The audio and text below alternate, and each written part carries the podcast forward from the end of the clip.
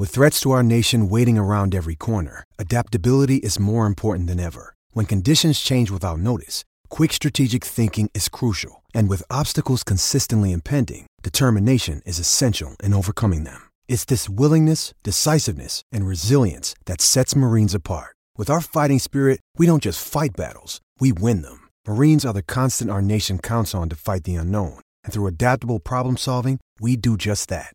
Learn more at marines.com.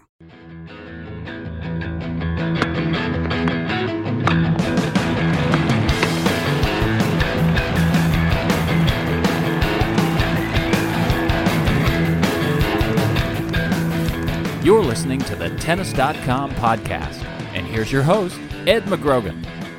Hello, friends. Welcome back to the Tennis.com podcast. Steve Tignor and I return after a, a little summer break for both of us. We, you know, really, Steve last spoke at the tail end of Wimbledon. Um, the, the finals there, obviously, uh, Roger Federer, Garbiñe Muguruza two champions there that I, I did want to just quickly touch on that to, to kind of put a bow on that. And I want to move on to a few other happenings since then and, and get right to where we are just uh, on the precipice of the of the August hard court Masters and Premier events.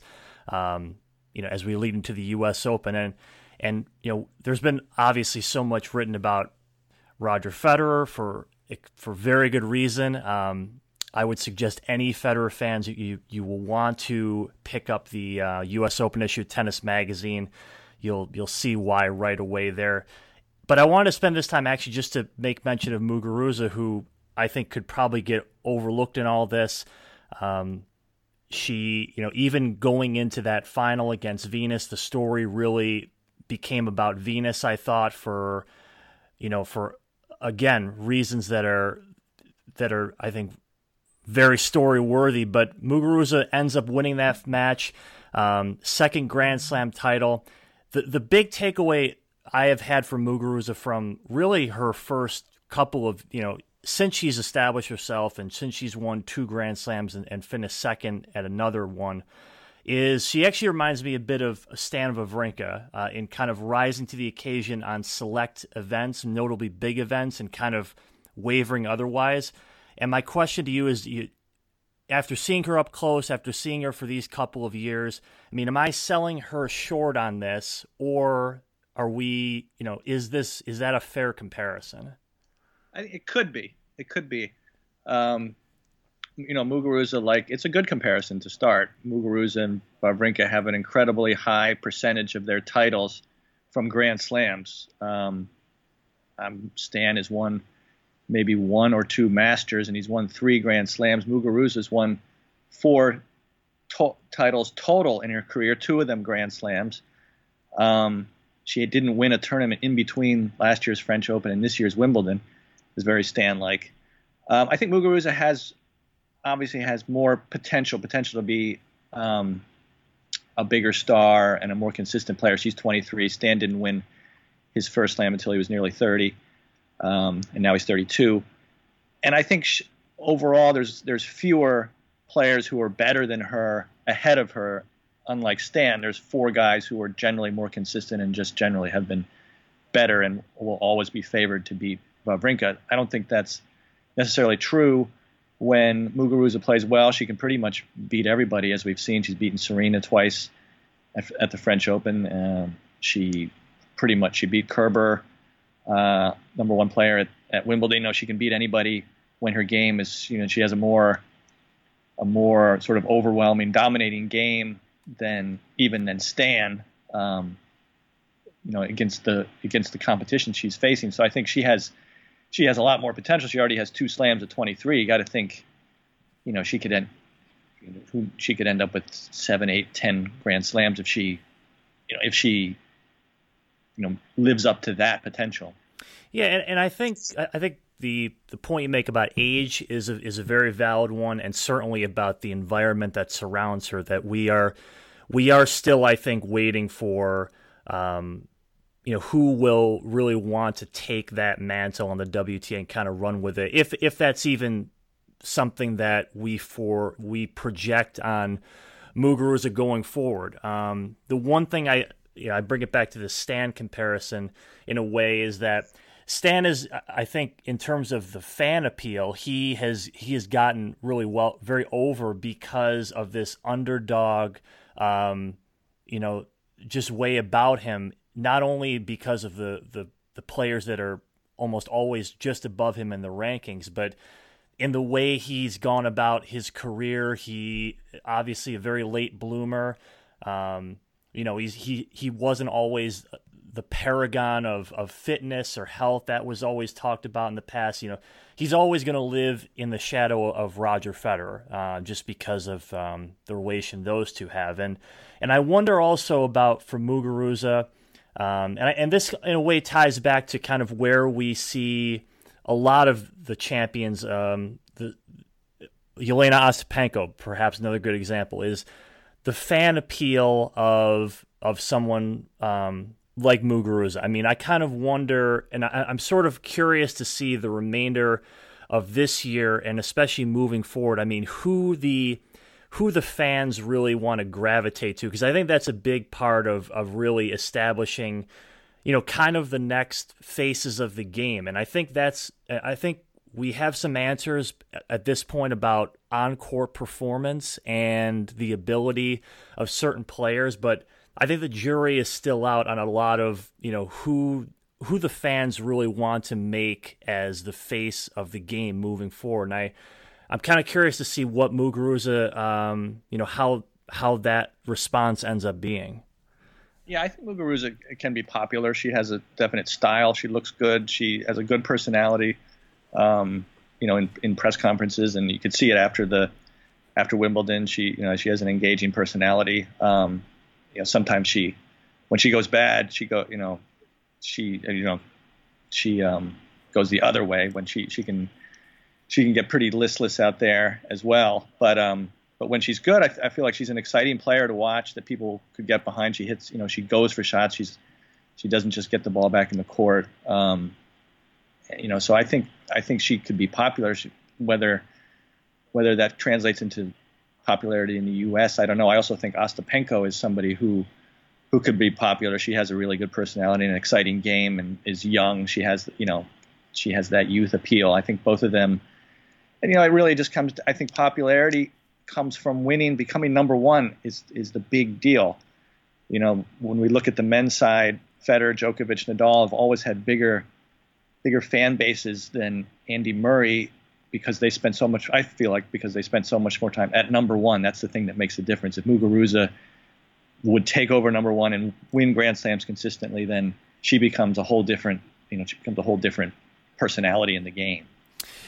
Let's also talk about who Muguruza defeated in that final. Venus Williams, as I mentioned, um, now 37 and enjoying what I would consider to be one of the best seasons of her career.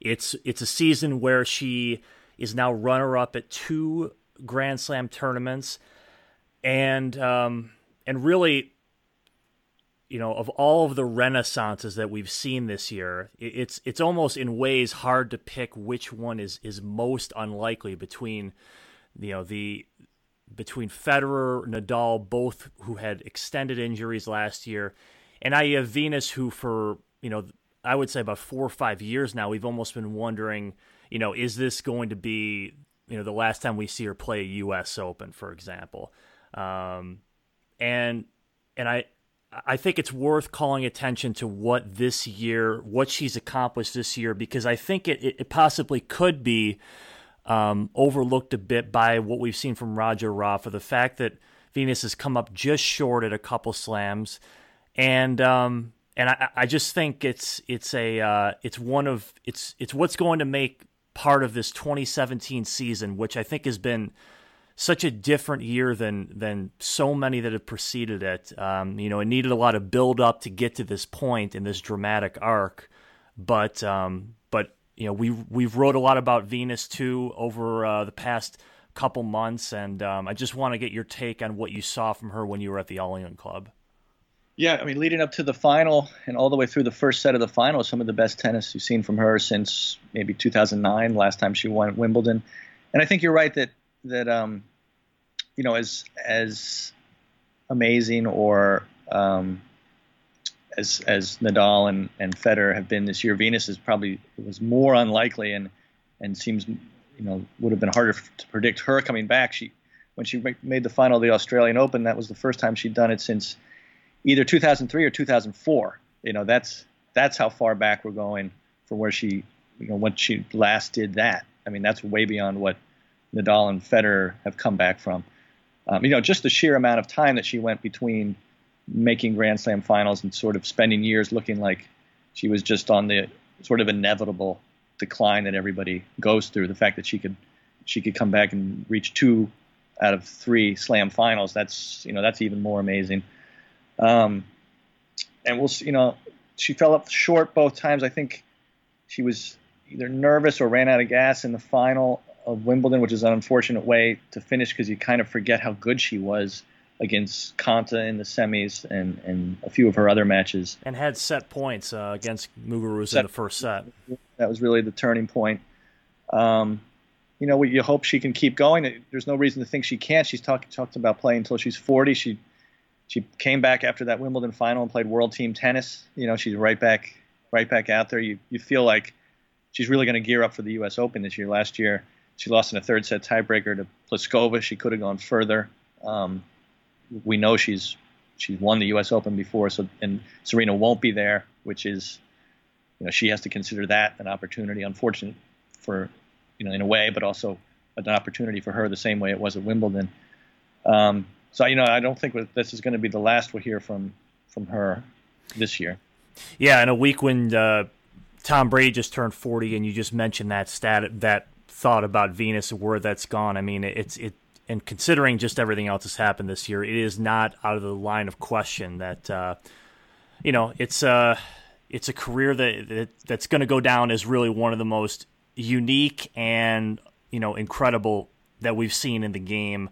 Um, no matter what era, no matter what um, you know, no matter what side here, and you know, I want to kind of move now just a bit to to some of the the bigger news that we should catch up on the men's side as well, and uh, you just, you know, we had the news about a week or two ago that Novak Djokovic, uh, after retiring in Wimbledon to Thomas Berdych, he decided, um, you know, to end his season to, you know, just to, to really just repair. And I don't think it's, you know, going into Wimbledon and, what we've seen from Djokovic this, this year, we, it's never looked like he has been entirely comfortable, not just on the on the mental side, really, you, you have seen a lot of what what appeared to be a little physical strain too on his game, and I and you know I I, I thought about this when when the announcement came through. It wasn't you know a holy surprise with everything.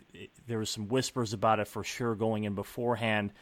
Um, the way I the way I sort of saw this Djokovic decision, it's it, it was almost a decision made for him. But I but I also thought about it in the sense that you know, he throughout his career at the beginning, he you know he was known actually for um, a lot of his retirements at slams. He, I believe, has retired from five Grand Slam matches over the course of his career. I think he's he's almost completed the retirement slam. I think only the Open was the one he hasn't um, pulled the cord at at one point.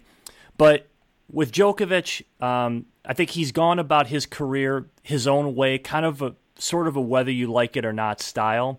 But in the end, the results have always been there. And he's, you know, not only has he done that once to really catapult himself to number one back in 2011, won an extended run, but he made the course corrections about three years later once he had uh, went about a year plus without a slam, and this was when he brought on Boris Becker and had his sort of second turn um, atop the you know atop the game for an extended period of time. So, yeah, to me, it's and and when you incorporate when you think about what Federer and Nadal were able to do last year with similar decisions to come back this year. Um, I'm not really too worried about Djokovic moving forward, in spite of what seems to be a lot of panic stories about him that you know, maybe we have seen, um, and perhaps we've seen the best of him, but I, am not worried about him as as returning to to his, you know, space in the game which he's occupied for almost five or six years. So And just what are your thoughts when, um, I guess, when you heard that, or maybe just what you're thinking about Djokovic looking to 2018? Yeah, I think you know this was a phys- decision for a physical reason for his elbow, but it also comes, I think, comes at a good time for him mentally too. I think he would have, he may have considered taking a break anyway, just to get away from the game. I feel like he was so consistent, so steady, basically for five years, you know, deep into all the slams, deep into all the masters. Really didn't miss a whole lot during that time. Um, I, you know, I think once he completed that Grand Slam and then had he had a bit, you know, had a, you know, kind of took a fall there, um, you know, and sort of maybe just got out of that zone that he had been in, in such a consistent zone. I think he's he's really had a hard time getting back into that mental place where he was, mental physical place where he was for that long you know, consistency was always his thing, and it's just probably a matter of time. It wasn't easy for him, hasn't been easy for him to get that back. Obviously, um, he really hasn't won anything since French Open last year.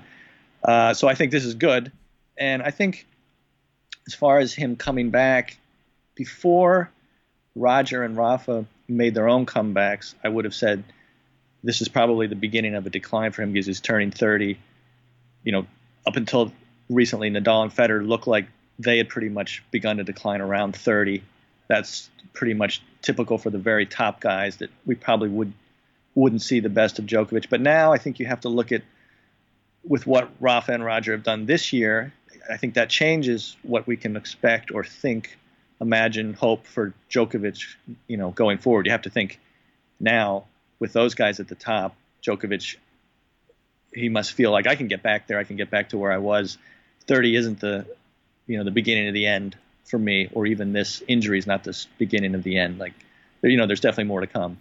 Yeah, and we have also some questions about Andy Murray as well, who also pulled out uh, of the upcoming Montreal uh, Masters event. So that's going to be without without him, without Djokovic. Uh, also, Marin Cilic as well, who um, you know had a, a very unfortunate Wimbledon final. We didn't get to talking about that, but just um, you know, another another big name who will be out of that draw. It's really another draw that we'll we'll get to next week. That yet again, it, it it's going to uh, you know point to another opportunity for for Federer Nadal to uh, to take that event. It also you know in the way. I'm thinking back to what happened in Rome with uh, Alexander Zverev taking that um, breakthrough Masters title. Um, really, he's the he's the only one who has won a Masters or a Slam this year besides Federer and Nadal. And I do think that that Montreal event is going to provide certainly some some opportunity to not just to um, you know the names we know, but I, I think, and especially as well, this is going to be the first event back for um, for Federer, for Nadal. I, am looking forward to next week in, in that respect too. It's it's sort of uh, easing into the, the the open run, and and with with Roger, it's always been you know it's always been mentioned, uh, no matter what he has done this year, that that what comes first with him is, is is health and concerning himself with his ability to keep playing at the level he's been at uh, not only this year but but well beyond. And I um, I think I think for for a lot of those reasons, um, you kind of look to uh, to Montreal as a big opportunity, both on the you know the men's and women's side. We don't have the draws out yet, but uh, but I think it, it's it opens up the the really the stretch run to the to the Open uh, in an interesting way. Yeah, I think Federer. You know, some of the Swiss reporters at Wimbledon were a little surprised that he was going to play Montreal because it's a little bit against his mantra now of, of saving himself for really the big tournaments. He's going to play Montreal Cincy back to back. That's a tough one, and then the Open. So that's a that's a big run for him, especially in this new sort of health first mode. He did it in Miami, so he can do it. You know, he played Indian Wells and Miami back to back, and he won them both. It wasn't wasn't easy in Miami. He did look tired by the end of that, but so that'll be interesting. But it's you know, thankfully he and Rafa are in Montreal, or you know, there would be nobody there of you know barely anybody there in the top ten. Yeah, um, yeah, and, and and just to add one point to that is that you know I talked to Paul Annacone for a a piece on um, on Roger for the U.S. Open issue, and he you know I asked him essentially, given what Roger's done this year. I mean, what are kind of what are really the expectations, but also the concerns still moving into the open. And he, you know, at this when we were talking, we it was undecided whether what Federer's schedule post Wimbledon would be, but he said that in spite of everything, that a full U a full summer schedule leading into Flushing Meadows, which is pretty condensed. You're you're you're talking about a a a stretch of five weeks where he could conceivably be playing four weeks of tennis deep into um, you know deep into each of those weeks. So it's it's it's something that that is a is a view shared by people that know him well and certainly by him himself. And it's also interesting for Rafa. You know, where does he come? You know, what's he going to be like after the high of the French Open and kind of the low of Wimbledon, or coming back to earth at Wimbledon? How's he? How's he going to look on a hard courts? He's won in Montreal before, um, but you know it's never for sure how he's going to be during this part of the season. You're never really, you know, sure. And this will be an interesting, interesting um, week or two weeks to see where where he is and what um, you know, wh- which Rafa do we see? The one who, who won everything on clay, or the one who, who has lost some lost a, some close matches in the last couple of years? You know what especially you know looking back at last year's U.S. Open. You know, where's where's Rafa going to be on on hard courts this year? So we'll get a good early look at that. Yeah, I mean, I I thought for Rafa it was so telling. One of I think the the takeaways for Wimbledon for me was just the the reaction of Rafa with you know with his defeat uh, to Muller in that you know that marathon of a match, but but more than that, it was that that palpable sense of disappointment that that he expressed post match. Um, it, it, it hasn't always been that way with him in some of his defeats. There, I think he, I think for a little while now he is he has sort of realized kind of where Wimbledon is in relation to his um, you know his schedule, his body, his game. Obviously, at this point, this is uh, it's rarely have I seen such a change from someone thriving at Wimbledon early in career to really having a difficult time with it um, in the latter part of his career. But hearing Rafa at the podium after that match, sort of ruining this opportunity, I think he. I think he has, you know, given what he's done from essentially day one of this season, uh, moving on into clay, um, and you know into into what was perhaps pointing to that Roger Rafa collision at Wimbledon. I think he, I think he really sort of thought he, um, you know, it was it was one that in a sense, in a sense he'll he'll end up kind of uh, having a bit of regret about. But I mean, there was little he could do obviously in that match against Muller.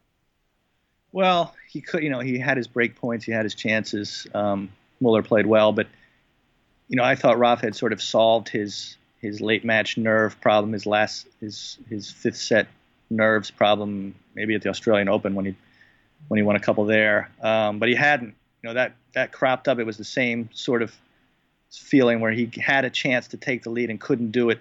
Um, you know, so that's what I'm I'm interested to see where he goes from there. Yeah, and uh, like I said, we'll we'll touch on that uh, once we have the draws out uh, next week. I mean, I, I, to close. Um, you know, looking through, uh, you know, this week, um, you know, and really, I guess since, uh, you know, since Wimbledon, we had some play in Newport. We had some hall, we had the Hall of Fame inductions as well.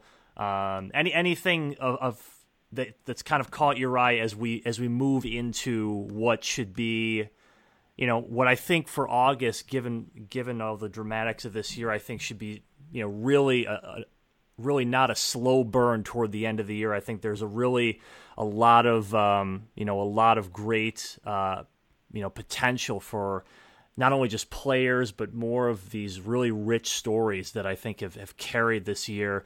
You know, not only um, what we've seen from from Roger Rafa on the men's side, from some new from Ostapenko on the women's side. You know, you're seeing Zverev. Uh, you know, capitalize on a bit of his potential with that title in Rome I mentioned. But just to, you know, any thoughts on what's happening right now as we uh, kind of make our way forward?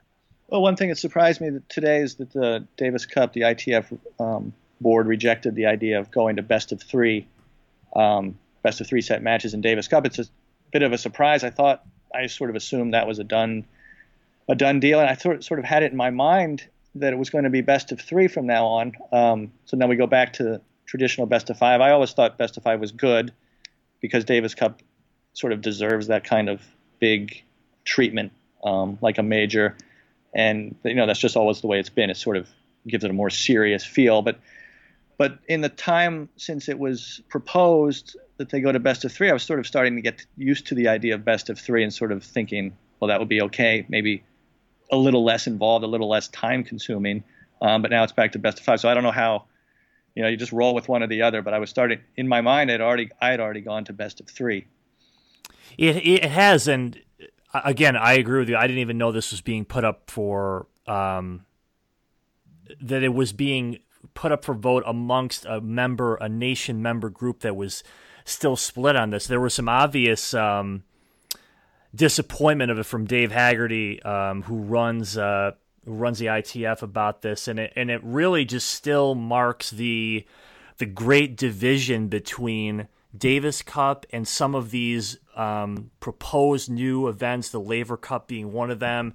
Uh, the way that format is going to reflect the, I think, changing, perhaps changing taste, whether it's fan taste or consumer taste or marketing taste, honestly, of those two events. And you also sort of, you know, when you, when I think about where the Davis Cup is and its place in the game, you know, this is a year also where we're going to see a next generation. Uh, it's branded as the next gen ATP tournament in Milan, where uh, they're going to be playing a version of. They're going to be playing with a scoring format that I believe is best of uh, up to four games per set. Um, I may be a little bit off on this, but but there is clearly a you know there's there's clearly a, a time where we're where the where the direction, the speed of tennis. This has been a, a an issue you've wrote you've written about, but it's come to the surface not only in the rec game but in the pro game as well. Um, and I think this is just kind of the latest example of of a lot of sort of uh, indecision, perhaps, but more just sort of disagreement on on really where how this sport should be presented and what's the best way to to give tennis um, with its with its undeniable international appeal, but still with its struggles, just um, you know, latching on as opposed to you know t- a, a, team sport would. Um, and I, I, just think this is a this is another instance where we're still kind of figuring out where the future of this game goes. Yeah, it does seem to be a big split between the Slams and Davis Cup and these new these new ideas. Even college tennis um, in the U.S. You know, places, other places are just going shorter, and I think you know, I don't mind the split. I like the idea that there's there's these ex- experimentation, these new events. I like the fact that the next gen finals is going to be a different scoring format. Laver Cup, you know, bring all those in and let people see them. You know, let let people see them not at the slams obviously yet, but let people get used to the idea or see if they can, you know, stomach shorter tennis or if they like it. Um, I think there's there's room for it, and I think eventually it'll get maybe it'll get to the slams and Davis Cup. But I also like that the slams are traditional, and and I still like three out of five. Um, but like I said, Dave, almost now that it's been proposed and gone back, it's almost feels feels a little like a step back for Davis Cup, even though nothing has officially changed. And I think for Davis Cup, though, the big the big thing is not best three best three out of five. That's not what the players are most you know worried about or that's not what keeps them out. It's just the schedule itself. It's it's having to go four times a year to somewhere, you know, somewhere possibly around on the other side of the globe, right after a Grand Slam. You know, that, that's a lot for the top guys. That that's really the place where they'll have to, if they're going to solve whatever problems they feel they have, it's going to be in the schedule. Yep. No, very fair point there. Um, we'll wrap it up there, and we will, uh, as I said, touch base once we move on to Canada. Um, Toronto for the women, Montreal for the men this year. Uh, both of them of intrigue for the reasons we've gone over um, on this edition of the Tennis.com podcast. We'll be back next time for Steve Tignor. This is Ed McGrogan. Thank you again for listening. Talk next week. You've been enjoying the Tennis.com podcast. For all the latest news and events, head over to Tennis.com.